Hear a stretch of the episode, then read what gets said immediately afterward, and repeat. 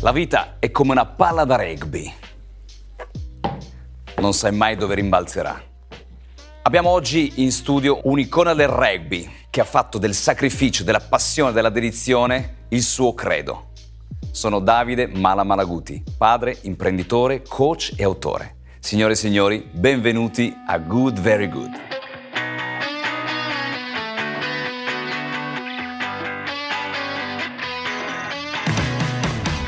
Ciao a tutti, qui è il dottor Davide Malaguti, padre, imprenditore, coach e autore.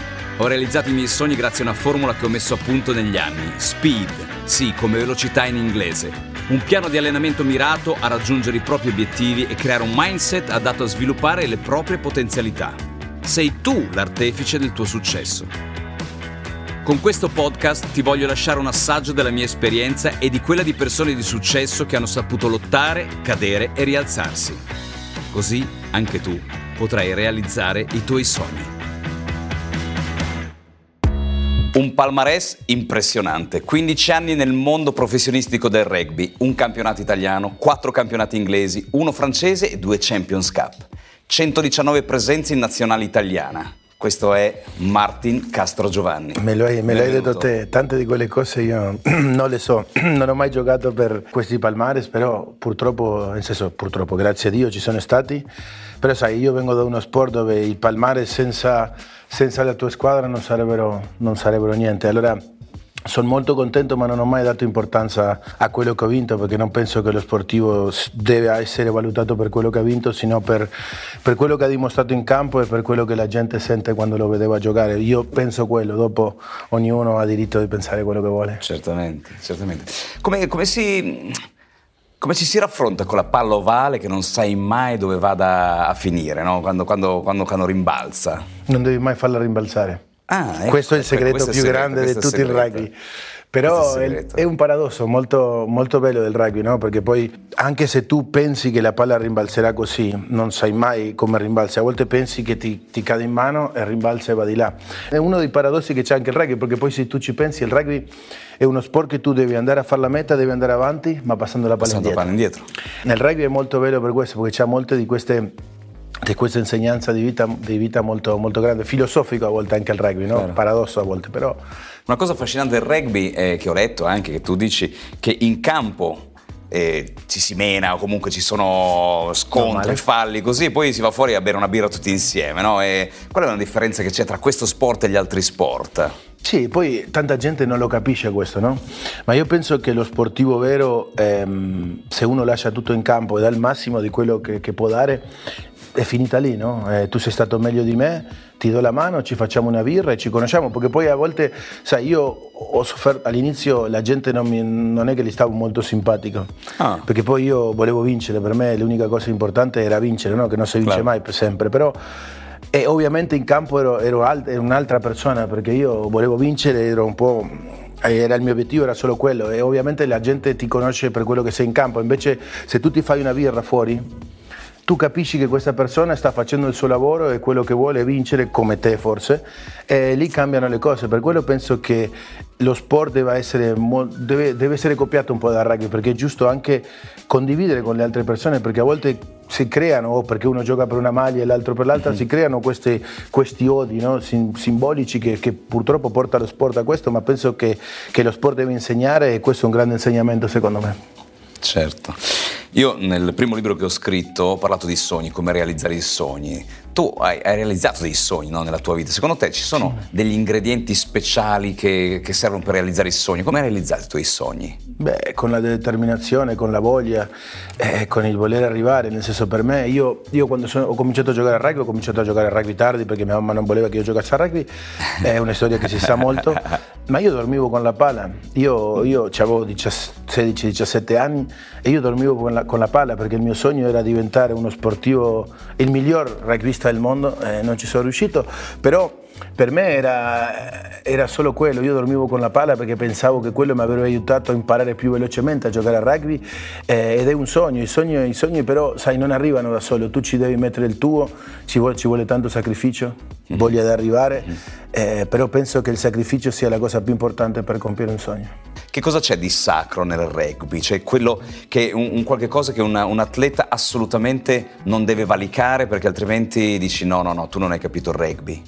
Allora penso che è molto sacro ascoltare il tuo capitano e fare quello che è il tuo lavoro. Penso che il wow. rugby è, fatto, è, una squadra fatta da tanti individui, ma nessuno è meno importante dell'altro. Messi assieme fanno tutti una grande squadra, perché ovviamente c'è il pilone che deve spingere, il numero 10 che deve decidere dove giocare, il numero 8 che deve decidere se partire o passare al numero 10. Sono, è una squadra e se tu non fai il tuo lavoro metti in difficoltà la tua squadra. E penso che la cosa più importante è imparare a stare in silenzio e rispettare le regole. Penso che questo sia la cosa più importante che il rugby ti insegna. Molto interessante, questo qui lo possiamo mediare per i nostri telespettatori che sono principalmente manager, imprenditori, ma anche sportivi, no? il, il, gioco di squadra, questo da capire all'interno dell'azienda dove invece ci sono persone che non stanno al loro posto, non, non ritengono la delega importante oppure il leader non riesce a fare il leader.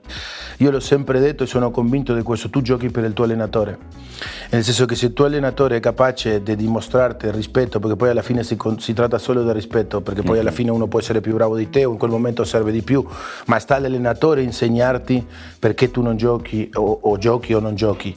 E ovviamente io sono convinto che se tu sei un grande manager è come a me, quando io c'avevo un grande allenatore si mi chiedeva il sacrificio per la squadra andare a allenare una domenica mattina, io l'avrei fatto perché io credevo in lui e lui mi dava questa, questa garanzia qua. E penso che ogni manager che, che, fa, che si fa rispettare, ma questo far rispettare non vuol dire che tu devi essere un seaman, yes man, non, non, è questo.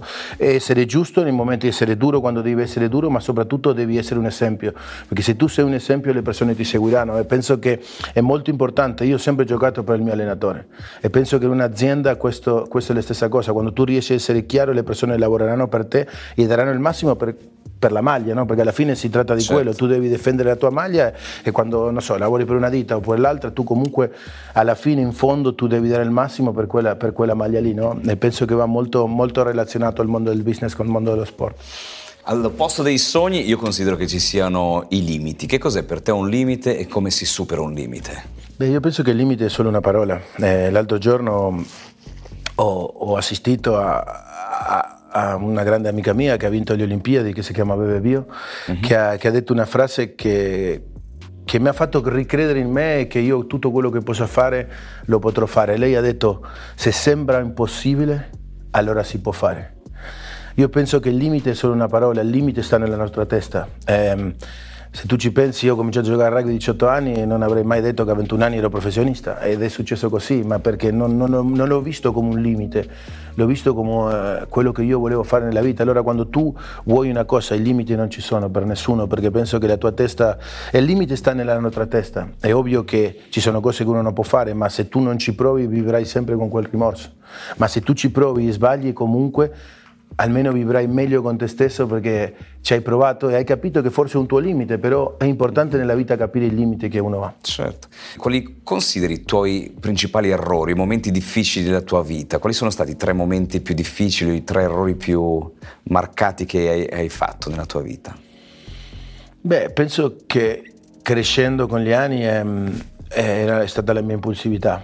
Mm. Eh, a volte ho litigato molto con gli allenatori perché non riuscivo a non capire perché non giocavo, penso che è stato uno dei limiti più grandi miei perché alla fine te li porti dietro e non sei, non sei lucido e, e, non giochi come devi giocare. Dopo per il resto no, sono stati infortuni e cose così, ma tutto si supera nella vita, basta, come ti ho detto prima, basta mm. volerlo, nel senso che uno può avere infortuni gravi, meno gravi e tutto, però sta tutto nella tua testa di voler, di voler riprenderti quello che tu hai. Da questo errore e da altri errori, quali sono le lezioni che hai imparato e che potremmo dire alle persone che ci stanno guardando? Beh, io penso che oggi viviamo in una società nella quale l'unica cosa che importa è vincere. Uh-huh. Ed è l'errore più grande che tu, che tu possa insegnare a, una, a, un ragazzino, perché io, io sono convinto che tu da una sconfitta impari molto di più che da una vittoria, perché uh-huh. se tu vinci, anche gli errori minimi lo lasci perché ah, abbiamo vinto, che ci frega, andiamo avanti, è successo. Invece quando tu sbagli, vedi tutti quegli errori che, che tu hai fatto e dove puoi migliorare. Quali sono le, le, caratteristiche di leadership che hai tu o quali sono le caratteristiche che secondo te ha un leader? Io, io sono convinto che, che la cosa in, più importante per essere un grande, grande leader è, è comandare con, con l'esempio Nel senso, se io, se io, dico una cosa e dopo faccio un'altra, la squadra non mi seguirà. Certo. Se io sono una persona e dico andiamo ragazzi, lottiamo, io sono il primo a mettere la testa dove nessuno la mette, tutti mi seguiranno. Certo. E penso che la cosa più importante è quello, perché le emozioni sono contagiose. Io credo molto che le emozioni sono contagiose e se io sono positivo, tutti quelli che stanno con me saranno positivi, se io sono sì. giù, quelli che stanno con me, automaticamente chi c'è un di più che di meno, ma comunque saranno tutti contagiati da questa, da questa mia negatività. Ma penso che il campo deve parlare, non deve parlare altro che il campo, io sono convinto di quello, sono molto strutturato su questo. A proposito di struttura, quanta strategia c'è nel rugby? E qual è la strategia di Martin Castro Giovanni oppure delle persone che ha conosciuto? Cioè, cosa possiamo dire ai nostri spettatori? Beh, la strategia è tutto, no? Però basarsi solo sulle strategie a volte non basta, perché poi io posso fare una strategia contro una squadra che gioca così, no? E quella mm-hmm. partita loro mi cambiano la strategia e io mi trovo spaesato. Penso che la strategia serva per capire cosa devo andare a fare ma mi devo sapere adattare, nel senso la strategia senza adattamento non si va da nessuna parte perché diventi o, so, una persona che fa solo quella cosa lì, ma se io ti sposto le cose tu dopo non sai vedere più in là del tuo tavolo. È importante avere una strategia ma essere sempre aperto perché quella strategia può essere non quello che hai cercato o ti aspettavi. Cioè, quindi osservare e cambiare strategia nel momento in cui quella strategia non funziona. Ma anche la vita è così, penso molto, molto che la vita sia così, tu ti devi trovare pronto sempre.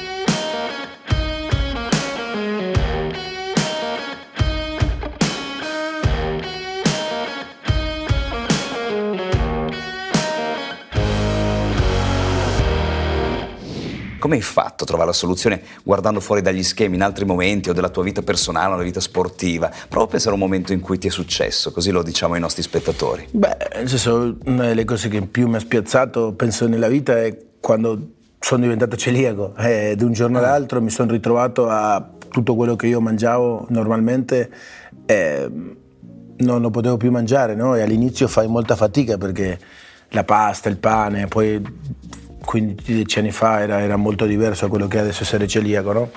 E che fai? Non puoi fare niente, o te lamenti o fai così o ti adatti e continua, e continua ad andare avanti. Penso che ti devi riadattare, ti devi reinventare, devi mangiare cose diverse che non è neanche difficile, non è la fine del mondo. La soluzione c'è, sia lì, sei tu che devi trovare il modo per trovare quella soluzione. È molto più facile dire non ci riesco, mollo tutto, che dire no, cavolo, io ce la posso fare. Penso che sia sia molto, molto importante questo, il, il, limite ce lo mettiamo noi, è quello che parlavamo dall'inizio. Certo. E relativamente a esperienze di altre persone, di modelli, hai qualcuno, qualche modello o nello sport, al di fuori dello sport, persone che ti hanno ispirato? Beh, a me ci sono tante persone che mi hanno ispirato. Rugbisticamente parlando, penso che sono state tante, ma se mi ricordo di uno, è quello che è il principale, per il quale io penso abbia cominciato a giocare a rugby, c'era un giocatore che forse non lo conosco, non lo si conosce molto, è stato capitano dei Pumas, si chiama Santiago Filan, che era una persona che per la posizione che giocava era magrissimo, nessuno, nessuno gli dava due lire, invece era, alla fine avevano tutti paura di lui perché nessuno placava come placava lui. Ha giocato delle partite con una spalla completamente rotta, ha placato più di tanti. Per me quelli sono gli esempi di vita, persone che, che, vanno oltre il limite e fanno delle cose che nessuno si aspetta di fare. Calvisano dista da Paranà 11.153 km. Non lo sapevo, no? sono tanti. Quanto, quali sono state le, le, le prime tre emozioni quando, quando sei arrivato in Italia, no? facendo così tanta strada? Beh, sono state emozioni forti più che altro, perché sai, io racconto sempre, lo dico sempre, ma per me è stata una cosa molto importante e molto significativa nella mia vita. Quando io ho preso quell'aereo per venire a seguire il mio sogno, perché io quello che volevo era giocare a rugby e essere il migliore in quello che facevo. Io mi ricordo che all'aeroporto mi ha portato mia madre, mio padre, mia nonna e i miei fratelli.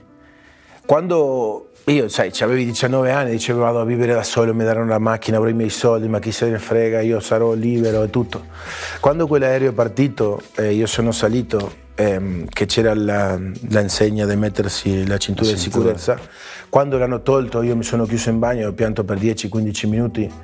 Purtroppo noi esseri umani capiamo la, l'importanza delle cose quando non ce le abbiamo più, no? Mm, e io in quel periodo, 18 anni, ero una persona abbastanza ribelle, facevo un po' di stronzaggine come tutti i ragazzi a quell'età però la mancanza della mia famiglia mi ha fatto capire l'importanza di avere un padre e una madre tutti i giorni che ti fanno tutto quello che tu non vuoi fare. No? Io mi sono ritrovato a Calvisano a vivere in un posto dove vivevano solo giocatori, eh, che non è stato molto facile per me perché poi, sai, a 18 anni, ritrovarti, 19 anni, ritrovarti con quello che mamma papà non ci sono più, ma meno male che mi è successo perché mi ha dato, mi ha fatto capire l'importanza dei genitori mi ha fatto capire l'importanza dei miei nonni che mi hanno dato tutto per poter andare a studiare, io non sono mai andato, grazie a Dio che ho fatto tutto quello che ho fatto nella vita perché poi per me l'emozione più grande è stata quello, capire l'importanza dei miei genitori, quanto quanto grandi sono stati, perché poi è difficile che un genitore a 19 anni ti mandi, oggi forse sì, ma quando io sono arrivato non c'erano le videochiamate, io ho ancora le lettere delle mie nonne perché sì, mi scrivevano, sì, sì. quando dovevo andare a parlare al telefono dovevo andare alla cabina, fare 500 numeri, perché era così, se sbagliavo un numero era orrendo fare tutti i numeri, perché amare in Argentina e penso che una delle emozioni più grandi è stato quello, capire il valore della famiglia soprattutto. Il mondo si divide così, chi accetta di entrare nel campo di battaglia e chi non lo accetta. Chi lotta può perdere, ma chi non lotta ha già perso. Eh sì, pure questo lo vedo io. Eh, nel senso, per me è tutto la lotta, nel senso tu no, io non, è, molto banale, è molto facile dire io non ce la posso fare. Nel senso, quello lo possono dire tutti, invece di dire no, io ce la posso fare è da pochi. E se tu non combatti hai già perso, è così, ma nessuno ti toglie di combattere. Tu puoi combattere, poi si perdi, vedi come puoi migliorare, ma tu ti devi presentare perché la questione è una questione di, io lo chiamo onore, no? è questione di tu devi difendere quello che è la tua famiglia, quello che è la tua maglia, chiamala come vuoi, ma alla fine è l'onore che ti deve portare a combattere ogni volta. L'onore. Ho preparato per te tre domande piccanti, tre ah, domande. Mi piacciono queste. Tre domande da. Bevo un da, po' di acqua. Da occhiali rossi, preparati, preparati. Adesso mi metto gli occhiali rossi. Ah, perché quando è rosso è la cattiveria. Eh, è, un po' passione e il cappello nero che è un po' cattiveria, un po', un po' sfida, un po'. Mi piacciono. Funziona così: io ti faccio una domanda okay. e tu mi dici se vuoi rispondere oppure no. Vai. Se non rispondi la prima, te ne faccio una seconda. E per la terza, la, seconda, la terza, insomma, rispondi. Insomma. Posso rispondere a tutte e tre? Puoi rispondere anche a tutte e tre. Vai. Hai un rapporto con gli allenatori abbastanza particolare. In un'intervista hai dichiarato di rispettarli dal lunedì al sabato, ma di sentirti libero di non doverli salutare in caso li incontrassi alla domenica. Perché? Uno dei più grandi litigi che ho avuto è stato con l'allenatore dell'Eister. Ehm, io in quel club lì ho lasciato la mia vita, per me dopo il mio club Estudiantes in Argentina questo è stato il club dove io, è il club che io ho amato. Dopo le cose succedono che... Eh, tu sei un giocatore, vieni pagato tanto, ci sono altri giocatori della stessa società, nel senso dell'Inghilterra, che comunque li costi molto di meno, io costavo di più perché ero il giocatore più pagato in Inghilterra. E che succede? Che comincio, eh, sono una persona che non ho problemi, se tu a me mi dici guarda lui gioca perché è meglio di te, non ho problemi, io cercherò di migliorare e essere il migliore, ma se tu vieni e mi dici guarda tu sei il migliore ma gioca lui, perché questo lo voglio far giocare, una volta ci sta, due volte ci sta e stavano cercando di farmi incazzare, farmi arrabbiare e trattarmi come una cosa che non mi meritavo. E quando io ti ho dato il mio cuore, tu a me non mi tratti così. E allora un giorno sono entrato allo spogliatoio, dopo quella partita lì, sono entrato al spogliatoio, purtroppo sono una persona, come ti ho detto, a volte molto impulsiva, ci sto lavorando ancora. e l'ho preso dal collo, l'ho messo contro il muro e ho detto tu a me non ti permetti mai più di farmi una cosa del genere perché me l'hai fatto, me l'hai fatto apposta. Allora io da quel giorno io le ho detto tu sei il mio allenatore dal lunedì al sabato, la domenica io ho perso tutto il tipo di rispetto per te come persona, come coach ti rispetterò, ma dal lunedì al sabato, la domenica a me non mi vieni a dare la mano perché tu amico mio non sarai mai. Forse dovevo essere un po' più, un po più intelligente, ma io purtroppo quando si tratta di sentimenti e di mancanza di rispetto non ci vedo più. Certo, grazie. Però ho sbagliato. Seconda domanda. Vai. Quando hai capito che era ora di andare in pensione? Dimmi sempre se vuoi rispondere o no. Eh? No, ovvio, ma io rispondo sì. tutto, non ho mai avuto paura di niente, nemmeno di una domanda. Ehm, allora, io, io, l'ho capito dopo l'ultimo infortunio, eh, dopo il neurinoma, perché ci avevo avuto tanti infortuni, no? il mio corpo era quello che era e io penso che un giocatore deve essere bravo a capire quando è il momento di smettere, che questa è la cosa più difficile perché abbiamo tutti questo ego immisurabile. Però io penso che la cosa più importante di uno sportivo è capire No, se io vado a 100 e dopo comincio ad andare a 80, non mi posso nascondere dietro. Io comunque vedevo che una volta arrivavo per primo e dopo arrivavo sempre un secondo dopo. E il mio corpo non era più quello che era, soffrivo quando andavo allenamento, non dominavo e per me non è stato difficile, per me è stato molto facile, penso che anche dal momento che ho smesso sono stato anche meglio con me stesso perché era già un peso troppo forte, non era un mondo nel quale io mi identificavo più, per me il rugby è stato un'insegnanza di vita, è stata tutto tutta passione, tutto amore per la maglia e vedere un mondo che mi aveva insegnato a essere quello che ero che stavo andando via e preferito andarmene via. Preferisco lasciare quel sogno bello com'era e allora preferisco stare fuori e fare quello che per me è il rugby, no? che oggi come oggi insegnare a un ragazzino Sì, di tua- 7 tua academy. a 16 anni, sì, perché io tra 16 e 16 anni io ti posso insegnare il rispetto. A 17 anni, se tu sei un cretino, rimarrai cretino. Purtroppo è così, se io non ti insegno le basi, non ti insegno a arrivare eh, a tempo, se non ti insegno a rispettare i tuoi compagni, se non ti, se non te lo insegno tra 7 e 16 anni, non te lo insegno più. Ultima domanda. Vai, Ogni volta che vedi un cucchiaio di legno cosa pensi? io c'è una collezione a casa. Eh, che ti devo dire? È la verità. Eh, purtroppo eravamo una squadra che ne avevamo vinto più cucchiai di legno che altro, però, però penso, che, penso che almeno per quello che so io, per quello che hanno dimostrato sempre in campo i nostri avversari, ci davano i cucchiai di legno, però piano piano ci temevano perché comunque eravamo un gruppo di, di persone dure, nel senso forse non sapevano giocare molto a rugby, ma erano persone eh, molto dure che, che difendevano la sua maglia. Eravamo abbastanza, abbastanza ignoranti su certe cose tecnicamente parlando, ma non molevamo mai. Nel rugby noi abbiamo preso tanti cucchiai di legno, però... Spieghiamo parli- cos'è il cucchiaio di legno anche per gli il cucchiaio di legno è vero, perché io sto parlando. Il cucchiaio di legno è quando tu giochi il 6 nazioni e non vinci una partita e arrivi ultimo, che è successo molte volte a noi. Eh, però sono convinto che tutte queste persone di noi si ricordano molto tranquillamente, perché ne avevamo preso, ma qualche d'una la botta l'avevamo data. Bene, bravissimo, hai sorpassato le, le domande piccanti e ora passiamo a una, una domanda dolce. L'ultima Vai. domanda dolce te la do in una scatola dove all'interno c'è un cioccolatino e tu puoi scegliere un cioccolatino, scegli pure. Vediamo che piccolina. Qual è il primo consiglio che daresti a un figlio o a una figlia sulla vita? Bella questa. Beh, penso che, che farei quello che, che hanno fatto i miei genitori, di essere, di essere liberi, di inseguire i suoi sogni e, che- e soprattutto di essere felici e di sorridere sempre, perché penso che ci stiamo dimenticando quanto, quanto bello sia sorridere, quello che ti dico prima, le emozioni sono contagiose, allora se tu sorridi fai sorridere tutti e penso che questo è il più grande consiglio che darei a un figlio o una figlia, se un giorno ce l'avrò. Bene, grazie per tutte le emozioni che ci hai dato, grazie per la tua grande passione che ci hai trasferito. Signore e signori, Martin Castro Giovanni.